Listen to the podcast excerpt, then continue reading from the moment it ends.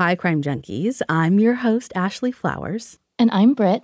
And we're back with the second part of our story about Sherese Walker Bingham, the Indianapolis woman who was shot and killed while walking her dogs in White River State Park on December 12, 2012. Now, if you didn't hear part one of this, go back and listen before this episode, or nothing is going to make sense. And I am about to drop a lot of spoilers. Yeah. This is your chance. When we left off, Sherese's husband, Eugene Bingham Jr., had become the main focus of Indiana State Police as they tried to figure out how and why this happened. By the end of January 2013, the investigation is in full swing. Eugene has been interviewed by police multiple times and has even taken two polygraph tests, both of which were inconclusive but close to failure. And at this point, police know about Eugene's longtime affair with a woman we're calling Jane.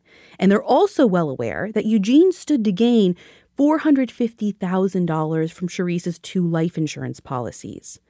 But they're about to find out a whole lot more.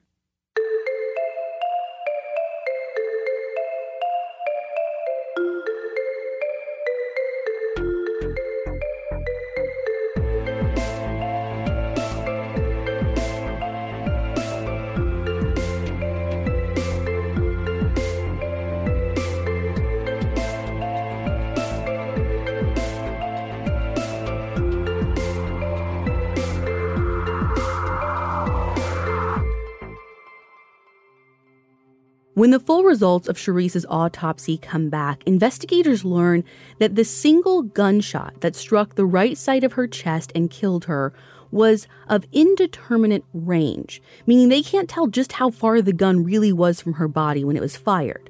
But according to an affidavit written by Indiana State Police Detective Lester Norvell, the autopsy results are inconsistent with the idea that the gun went off accidentally while in Sherese's front coverall pocket and they're also inconsistent with the gun falling or being dropped and hitting the ground.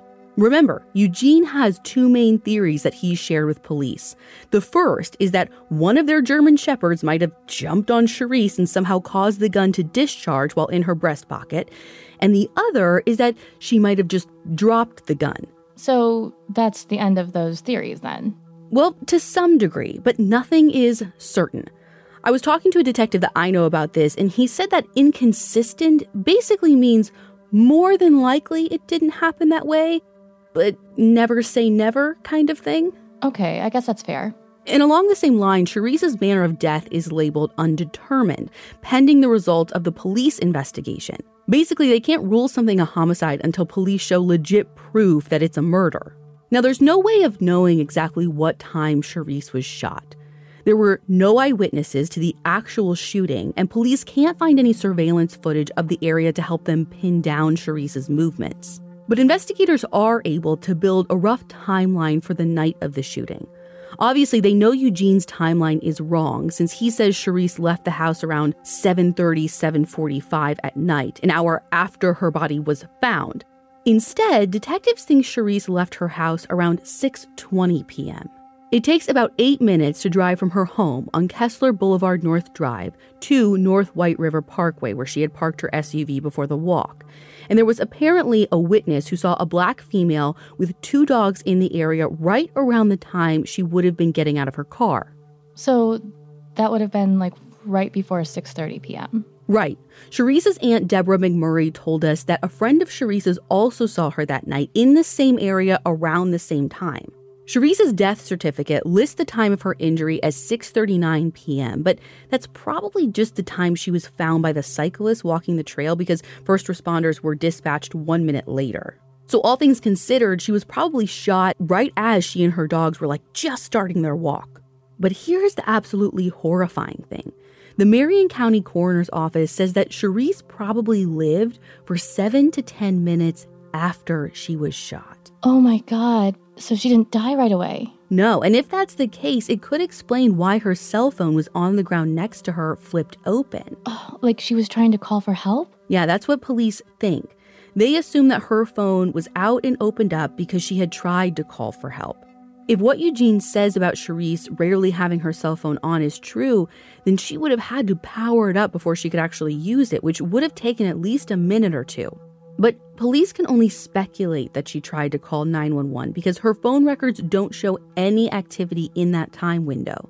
In fact, Detective Norvell says that there wasn't much activity in general. So Eugene's claim that Sherese didn't use it on a regular basis probably is true. Eugene's phone activity, on the other hand, is a different story. So, remember how he told investigators during his first formal interview that he hadn't deleted anything from his phone or his call history or whatever? Uh, yes. Let me guess. That's not entirely accurate. Bingo. When police get a look at his phone records from Sprint, they realize he deleted nine calls from December 11th through December 12th, the day Sherese died. And one of those calls was from Sherese's chiropractor, who was also friends with her and Eugene. Apparently, the chiropractor called Eugene on December 12th at 7:41 p.m. because he had heard about a woman's death on the news and wanted to make sure it wasn't Sherese. Wait, who jumps to that conclusion? Like, I have never once heard about a death in Indianapolis and been like, "Oh my goodness, I bet it was Ashley." Fair, but it was actually because of a specific detail in all the news coverage. They had actually mentioned that there were these two dogs who seemed to be protecting the body of a woman found walking on a trail at White River State Park. Now, unfortunately, most of the web links for news articles or videos from that night don't work anymore, so I don't know what specifically the chiropractor heard or read or saw on TV, but I guess whatever it was made him immediately think of Sherese and her dogs. Anyway, when the chiropractor made that call, Eugene's phone pinged off of a cell tower to receive it. And that ping didn't hit on the tower closest to his and Sherese's house, which is where he said that he was at the time. Instead, it pinged off a cell tower in the area surrounding Sherese's body. Oh. And did Eugene say anything interesting or sound weird or different when he talked to this guy? Well, Eugene didn't actually answer that call at all. But having a record of him being away from his house during this time when he swears he was home is a big deal for investigators, especially because the call had been deleted on purpose and Eugene lied about it. And he had already told authorities that he was the only one with access to his cell phone. So he says he didn't loan it out to anyone, it was in his possession. So if anything got deleted, it had to have been deleted by him. Mm hmm. Now, before I go too far down this Eugene path, exactly how reliable is this cell data? Like, we've seen it work kind of in both ways in other cases before. And you did mention that the Binghams don't live that far from this trail. I mean, is there a chance that the cell tower his phone pinged off of could also be near their house? So that is a good point, but there's an explanation in the affidavit that makes this a little clearer. I don't even want to try and paraphrase it because it's so complicated. So, Britt, I'm going to have you actually read it word for word. Okay, Detective Norvell writes, quote, As it was explained to me, the tower Eugene's telephone hit off of is located east of the couple's home near 18th Street and Kessler Boulevard North Drive, and even further east of the tower his telephone would normally hit off of if he were home when he received the call. There is a possibility the call would have skipped the tower closest to his home and hit off the tower that it actually hit off of. However, if that had happened and he were home, it would have hit off the sector that faced west in the direction of his home. The call in this case hit off the sector facing south, which covers the area where his wife's body was found. The information has been verified, and the verification shows his telephone is definitely not at his home where he has consistently said he was at the time, sleeping. End quote. Okay, that whole thing was kind of legalese gibberish to me. Fair. So again, I wanted you guys to hear it like how it was written. The way I understand it is that okay, there is a scenario where it would skip off like the first tower and go to the next one. But if it did that, if he's home, so like if the tower has four sides, it would hit a particular side versus a different side. It would hit off of the sector that faced west in the direction of his home but his hit off of one that was facing south, which actually covers the area where his wife's body is found. So even if he's home, even if the first tower, whatever, it skips over that one and goes to the other one, it should be a different part of that tower. So still, his story doesn't seem to be lining up. Now, the call from the chiropractor is just one of the nine calls Eugene deleted from his phone after Sherese's death. Unfortunately, we couldn't get much information from police about the other eight calls But according to the affidavit, during a discussion with investigators about the deleted calls, Eugene mentions that phone call that he made to Sherese as he was leaving their house to go look for her. So, again, reading between the lines, to me, that at least implies that Eugene counted that among the deleted calls. But he had already told police he had called her, right? Like, why would he delete a call that he had told them about? Well, if he deleted it, I think it's because the timing of the call didn't match up with the timing of the rest of his story, maybe. Remember, Eugene says that when Sherese took Mayday and Tsunami on their walk, that he stayed home, watched the game, dozed off, woke up 9.15, 9.30, realized she wasn't home. And Eugene says that he called Sherese's cell phone from their landline. Then he went out to look for her, calling her again from his cell phone as he left their house. So, all of those little details and times he mentions are really important because Eugene says that he's sure that when he started looking for her, Sherese still had time to go to work for her 10:30 p.m. shift. But the phone records show that when he called her from their landline, it was 11:02 p.m. And when he called her from his cell, it was 11:09 p.m. That's like an hour and a half after he claims that he woke up from his nap and it definitely wasn't before her shift started. Yeah. So when police ask him why there's this gap of time when he says that he woke up and when he's making these calls, he says that the timestamps of the calls just can't be accurate. Like the records must be wrong. And he says, you know, by 11:09 p.m., I'd already spoken to detectives. I knew my wife was dead. But that's not true either because according to the detective's report, Eugene pulled up to Sherese's car at 11:23 p.m. And he said he stopped at two other places to look for her before checking White River State Park, right? Like, do we know how long it would take to check all three places? Based on the distance from their house to each of those locations, we figured out that the route he most likely would have driven takes about like 16 minutes. So theoretically, if he left his house right after he made that landline call at 11:02, he could have checked all of those places by 11:23, but it's a pretty tight window. And you have to imagine like when he's stopping, he's also searching at least a little bit, right? Potentially. I mean again, all that's making assumptions, but hang on because we're not done with the phone records just yet. It turns out that Eugene and his longtime girlfriend Jane called each other. Wait for it 110 times from December 3rd through December 11th, 2012. Okay, Ashley, I'm going to be honest.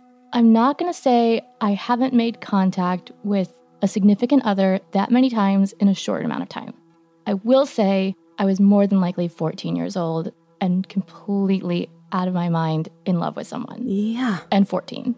That's a lot of times. Way too many times. Especially right before your wife dies uh, what? Yeah, let me like break it down even further. So during that week leading up to Sherese's death, Eugene called Jane 38 times and she called him 72 times. But interesting fact, do you want to guess how many times they called each other on December 12th, the day Sherese was shot and killed? How many? I'm afraid if it's more or less, to be honest. Zero. What? Yeah, none. And that really sticks out to police because clearly Eugene and Jane talk on the phone a lot. Detectives want to know why they would call each other so much in the days leading up to the shooting, and then on the day of, just like stop cold. Plus, the calls pick up again after the shooting. Jane called Eugene nine times on December 13th, but then they go radio silent again from the 14th through January 17th, 2013. There's only one call which Eugene made to Jane on December 27th. Okay, so at this point, are police thinking that Jane was involved too? Well, detectives want Jane to take a polygraph of her own. And so on February 8th, 2013, she does. There isn't a ton of information available about the interviews that the investigators conducted with Jane on the day of the polygraph, but we do know that she's asked three relevant questions. And here, Britt, I'm gonna have you read them this time. Quote 1. Did you shoot that woman? 2. Are you the one who shot that woman? And 3. Did you participate in the shooting of that woman? End quote. Jane answers no to all three questions, and she fails. Even after failing her polygraph, Jane insists she's telling the truth. But she doesn't give police any additional information, and since investigators have literally nothing else to hold her on, she's free to go. Later that day, detectives get a call from a lawyer who says that he's representing Jane. So that's the end of that. No more interviews with her. While police are obviously suspicious of Jane, it still comes down to the dogs. If Sherese's own gun was used in the shooting, and, and, you know, they're thinking Jane in this scenario, they can't figure out how Jane would have been able to disarm Sherese and kill her with Tsunami and Mayday right there. And that's something that Sherese's family can't stop thinking about either. Here's her brother, Keith Walker, who you heard from in part one. It still leads back up to him because of the dogs. It all revolves around the dogs because nobody couldn't get close to her with the dog unless it was him. According to Detective Norvell, a quote, reliable source told police that Jane was deeply afraid of dogs. So it's hard for them to imagine that she's the one who pulled the trigger. Now, here's where another twist comes in. Police already knew that Sherese had two life insurance policies worth a total of $450,000. But after the polygraphs, they find out about a third policy this one is worth $410,000. oh my God. And Sherese got it through her job at Pepsi when she started working there in June 2012. So, altogether, we're talking about like almost a million dollars. Yep. And $860,000 seems like a lot of life insurance. Again, especially considering all the things we talked about last episode. They didn't have any kids. Now, they were paying two mortgages, one on the house that they lived in and another on a duplex that they rented out. But even with those mortgages, this is a significant amount of money all going to Eugene. So, how did police find out about this third policy? I mean, it doesn't sound like Eugene brought it up during those polygraph interviews. So I don't know if police were notified by Pepsi or by Pepsi's insurance company, which is Minnesota Life, but it wasn't Eugene who told them. Now, in fairness, we're not sure exactly when he found out about the policy. I would think Sherese told him about it when she got it, but I don't know that for a fact. We couldn't find anything documenting that. So, according to civil court records, Detective Norvell notifies Minnesota Life on February 23, 2013, that Sherese's death is being investigated as a homicide, and Eugene Bingham Jr., the named beneficiary of the policy, is a suspect. Now, a couple of weeks later, in March 2013, the state police lab conducts ballistics testing on the gun found at the scene and compares it to the bullet from Sherese's body and they officially confirm what everyone has kind of assumed from the start that Sherese was killed with her own gun. Lab technicians do a trigger pull test, which helps determine how much force is needed to like be applied to the gun's trigger for it to fire. And they find out that Sherese's gun required 10 pounds of pressure to fire it with a round chambered. Basically, the heavier the trigger pull weight, the more effort it takes to pull the trigger. And investigators say 10 pounds is actually at the heavier end of trigger pull weights. So, this isn't a gun with a really sensitive trigger. Okay, so did police test Eugene's skin or clothing for gunshot residue after the shooting? No. So Detective Norvell says that as an agency, the Indiana State Police doesn't generally conduct gunshot residue testing because of how unreliable it can be. And also, the detective said that the lab didn't find any fingerprints on the gun. And not just like fingerprints of suspects. What's interesting is they didn't find Sherese's, they didn't find Eugene's, nobody's. There were also no fingerprints detected on the shell casing that was found at the scene or the bullet recovered from Sherese's body. And again, like, even if we found stuff, like, and say it was Eugene's, he already told police that he was the one who cleaned their guns, so he'd be able to explain that stuff away if, if it came up. Right, and he had an identical gun of his own, so if they handled the same ammunition, it wouldn't have been out of the question. Yeah, but like, for there to be nothing on there, doesn't that seem strange to you? For sure. So, meanwhile, Sherese's family is waiting for answers. Some of her loved ones have been suspicious of Eugene all along. Here's Sherese's aunt, Deborah McMurray, talking about Sherese, who, again, everyone called Reese, and Eugene, who everyone called Bo Peep. What was your initial thoughts when you heard that she had been shot? Did you think it was like a random shooting? No, the first thing jumped in my mind was Bo Peep. That's the first thing jumped in my mind. Has her family pretty much cut him off by this time? Well, there wasn't much of a connection in the first place. Like, even though Sherese was married to him for nearly three decades, her family says that they were never all that close with Eugene. According to them, Eugene was not the most social person. He apparently spent a lot of time down in the basement of his and Sherese's home where he had sort of like this man cave set up. And remember, Deborah already didn't trust Eugene because of all the stuff she had heard from Sherese. But not everyone felt that way. Even though they weren't close, Sherese's brother Keith said that he initially tried to comfort Eugene until speaking with Detective Norvell about the investigation. I didn't think nothing about him doing that. I think every day I called him to lift him up and pray for him. I did that for a while. You know, just man to man, just praying what can I do for you? You know, stay strong. Just whatever came to my heart to say to encourage him. And then everything turned when the detective came in the picture. Detective Norvell knows how badly the family wants justice for Sherese, and he shares what he can with Keith, trying to keep him in the loop. So her family does know about the suspicion surrounding Eugene then everything changed. I stopped calling. And no more contact after that. I just left it alone. So, what about Eugene's family? Like, I guess I'm wondering if they were close to Sherese, if they were surprised to find out about Jane and all this stuff. You know, I'm not sure what the deal was at the time of Sherese's death, but Sherese had listed Eugene's mother as one of the contingent beneficiaries on the first life insurance policy that she got. So that means if the money couldn't go to Eugene for some reason, his mom would like get a share. So you got to figure that they must have been close at some point. But his family also knew Jane already. And I have no clue when they found out about the nature of Eugene's relationship with her, but our reporter Nina found a Facebook post from 2006 that shows Jane at some sort of reunion or gathering that Eugene's family held. So they knew she existed. Now, I'm not sure what Eugene's family knows about the investigation as it moves along. But in June 2013, police get some information that strengthens their case against Eugene when the lab's analysis of Sherese's clothing comes back. The lab had found defects like rips and holes and tears that were made by the bullet, which helped them determine the bullet's trajectory.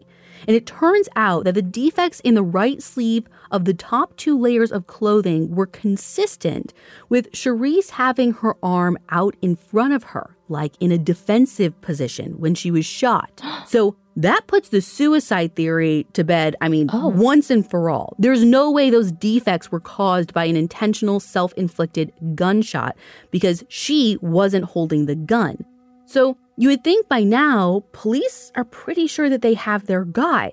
But as the months pass by and the one year anniversary of Sherese's death comes and goes, there are still no arrests.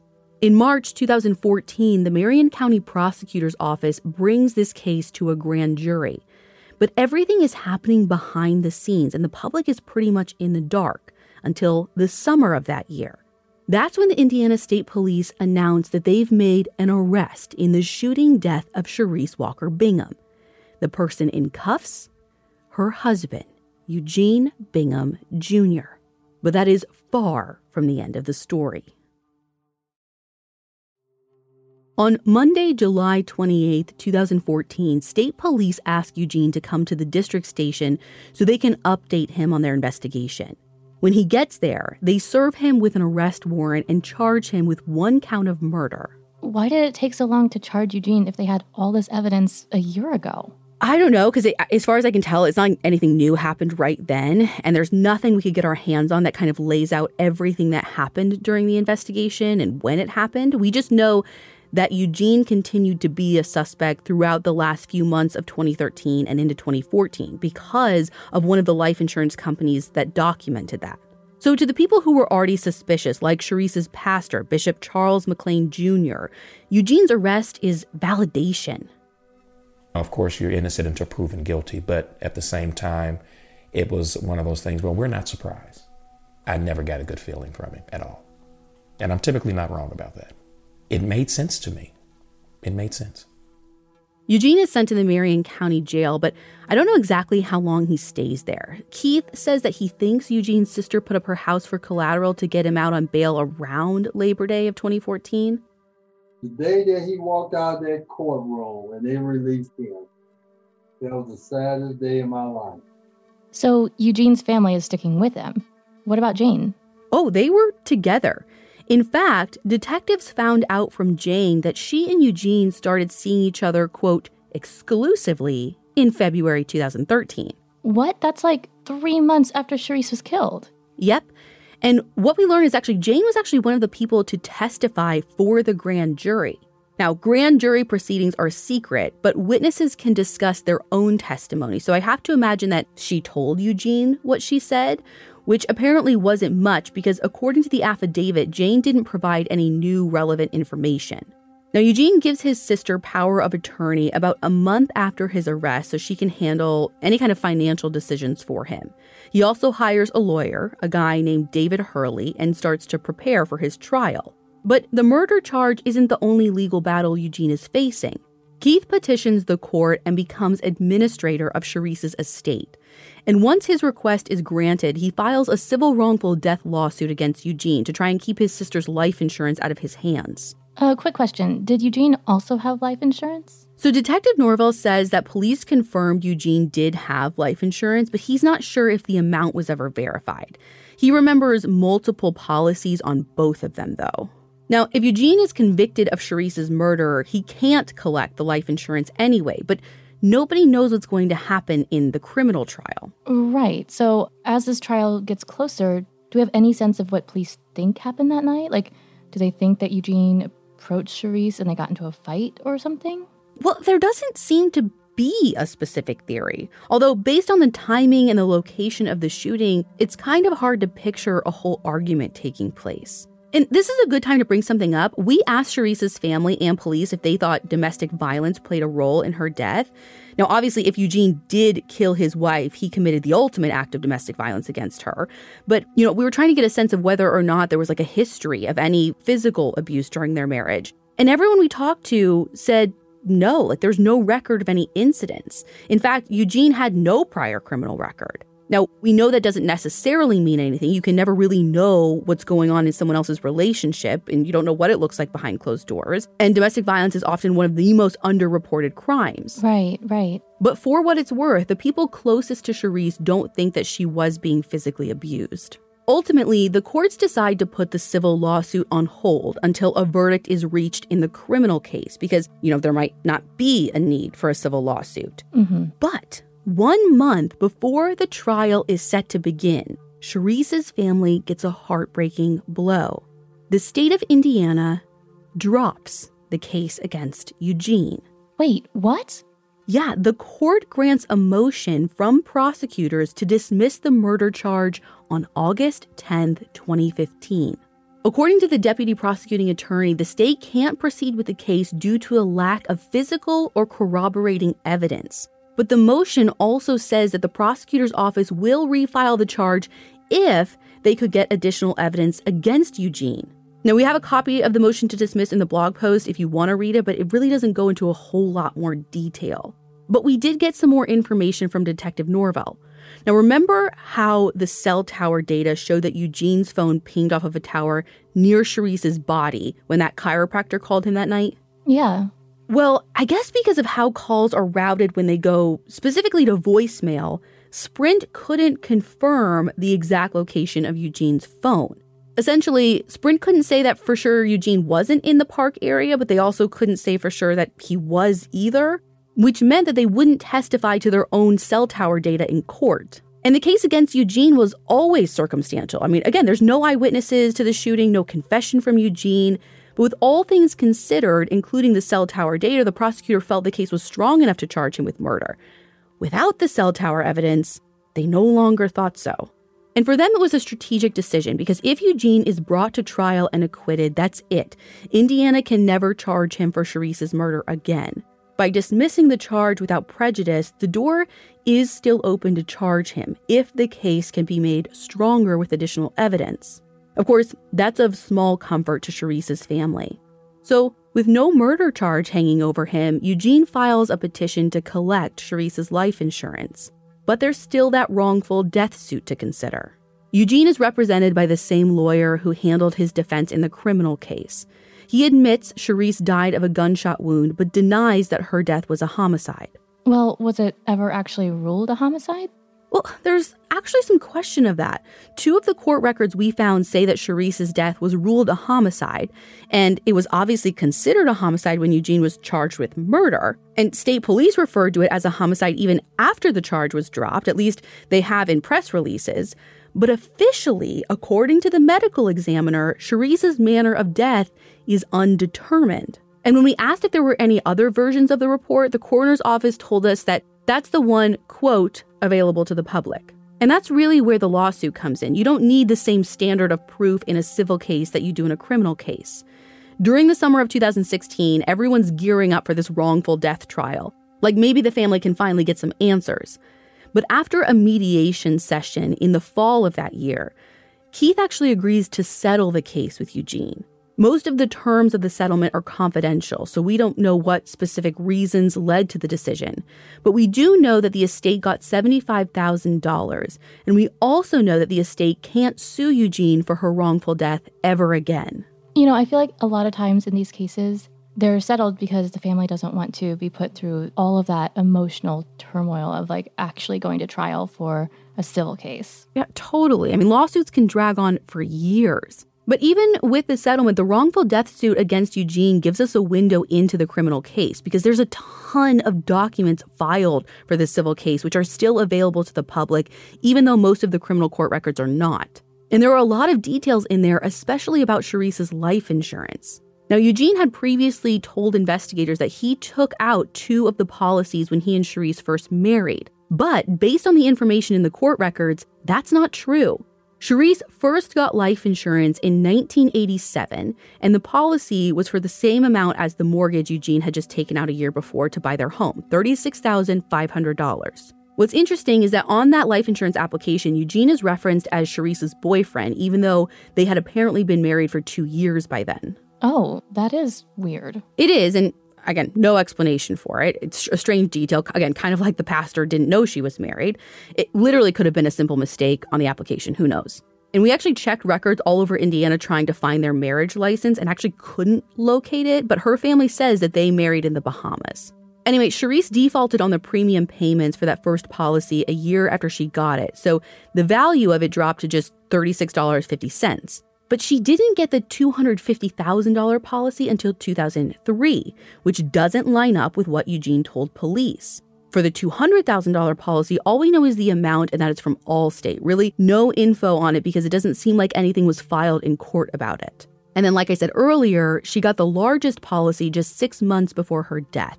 Pepsi gives its employees basic life insurance equal to their salary, but she also opted for add ons like accidental death and dismemberment benefit, which boosted it to 10 times her salary. Oh, wow. With no legal claims standing in his way, Eugene collects the life insurance proceeds, minus the money that goes to Sherese's estate and lawyers. And Britt, what do you think he does? Honestly, at this point, do I even want to know? Probably not. Well, for one thing, he gets his arrest record expunged. Because of the expungement and the fact that this is still an open case, there's almost nothing record wise that's available to the public. The prosecutor's office gave us a copy of the charging information and Detective Norville's affidavit. They also gave us the motion to dismiss the murder charge, and those records have been helpful as far as, you know, resource materials. But of course, it's a far cry from everything that's been filed in this case. And that's not all. In April 2017, Eugene does something else that, for Sherese's family, just pours salt in their open wounds. That spring, Eugene and Jane get married. They also buy a house for nearly half a million dollars, according to property records. Eugene pays off the mortgages he and Sherese had on their own house and their rental duplex. He sells the duplex, but it looks like he still owns the home on Kessler Boulevard North Drive. As you can imagine, watching all of this unfold has been maddening for Sherese's family. Her sister in law, Linda Walker, and Aunt Deborah spoke about it during an interview with Nina. They were together all these years, married together all these years. You know, she never had kids you know, lived a pretty decent life, you know. Then all of a sudden she walks her dogs, which she did every day. Mm-hmm. Then she comes up dead. Hmm. Her husband has no emotional feelings about how she died. It doesn't appear that he ever was even cared. interested or Mhm. cared what happened to her. Now her life is snuffed out. He's gone on, married the mistress, living a better life, Life than he did with her. And it's just so it, it real is aggravating to the family to think about her life got snuffed out. Nobody knows how it got snuffed For out some insurance money. and he's got all i mean and, and the money doesn't even Matter. the fact it, it doesn't matter but it's the fact of the matter that he is living a better life with a lady that he was dealing with the whole time they pretty much were married Mm-hmm. and her life is gone and nobody even knows what happened to her it's just it's mind-boggling you see this kind of crap on television but not real life she had so many nieces and nephews and family members she never had an opportunity to spend time with. You know, her Sure. life was just taken too too quickly, and and nobody knows why. Nobody knows why, and we don't even know how. We just know she was laying on the ground, you In a know, pool of blood. full of, dead. in a pool of blood, dead. Deborah says Eugene came up to her at a grocery store one time. She thinks it was after his murder charge was dropped. She said he was basically pleading his case, like, listen, I would never hurt your niece. But besides that, Sherese's family hasn't had any contact with him in years. I know this is a little bit on brand for us, but do we know what happened to Mayday and Tsunami? I mean, I was wondering if Eugene kept them since you mentioned that police source who said that Jane was really scared of dogs. Well, their vet, Dr. Greg Keeker, told us that the dogs were well cared for during the time that they were patients of his. And sometime in 2013, their records were transferred to another animal clinic. So that's the last we know about them. I don't know if that woman who who called, we talked about in the last episode, got the dogs, if they were adopted out. Mm-hmm. I'm not sure. But around the time Sherese died, Eugene told police that the dogs were eight and four years old. And I read that the average lifespan of a German Shepherd is usually 11 to 13. So, you know, nine years later, those devoted, protective dogs that were standing over Sherese's body have probably moved out, as I like to say. To this day, police believe that the right person was charged with Sherese's murder, but it all comes down to what can be proven in court. And there are so many questions we still don't have answers to. What's frustrating is a lot of those questions can only be answered by Eugene and maybe Jane, but it's not like they're talking. Nina called and texted both of them multiple times. She never heard back from Jane. She did manage to reach Eugene, who told her he didn't have anything to say. And Nina told him, listen, we know what Sherese's family thinks. We know what the police think, but we want your side of the story too. And you're the only one who can tell it. Eugene's response was, quote, that's good. Keep that side. End quote. Sherese's loved ones do what they can to keep her story in the public eye. Local media covers a vigil Keith holds for his sister on the anniversary of her death, right on the trail where she was shot. And it's a way to keep her memory alive, but it's also a reminder of all that they've lost. We miss her. We miss her so much. I just want closure. I just want to know who did this to my baby. Indiana State Police are sure that someone out there has vital information that could help bring long awaited justice to Sherese and her family. Their hope is that that person's conscience will eventually lead them to coming forward.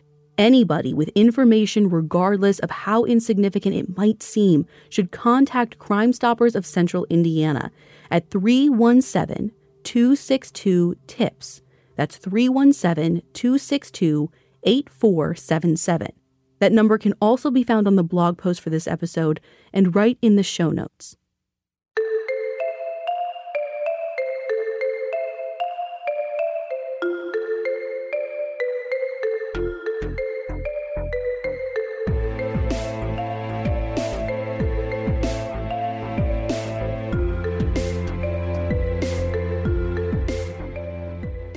Can find all of the photos, documents, maps, and sources for this two part episode on our blog post at crimejunkiepodcast.com. And be sure to follow us on Instagram at Crime Junkie Podcast. We'll be back next week with a brand new episode.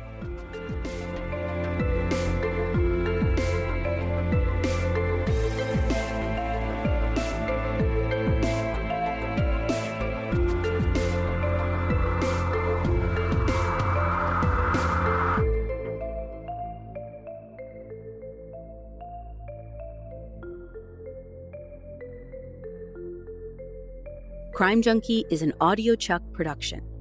So, what do you think, Chuck? Do you approve?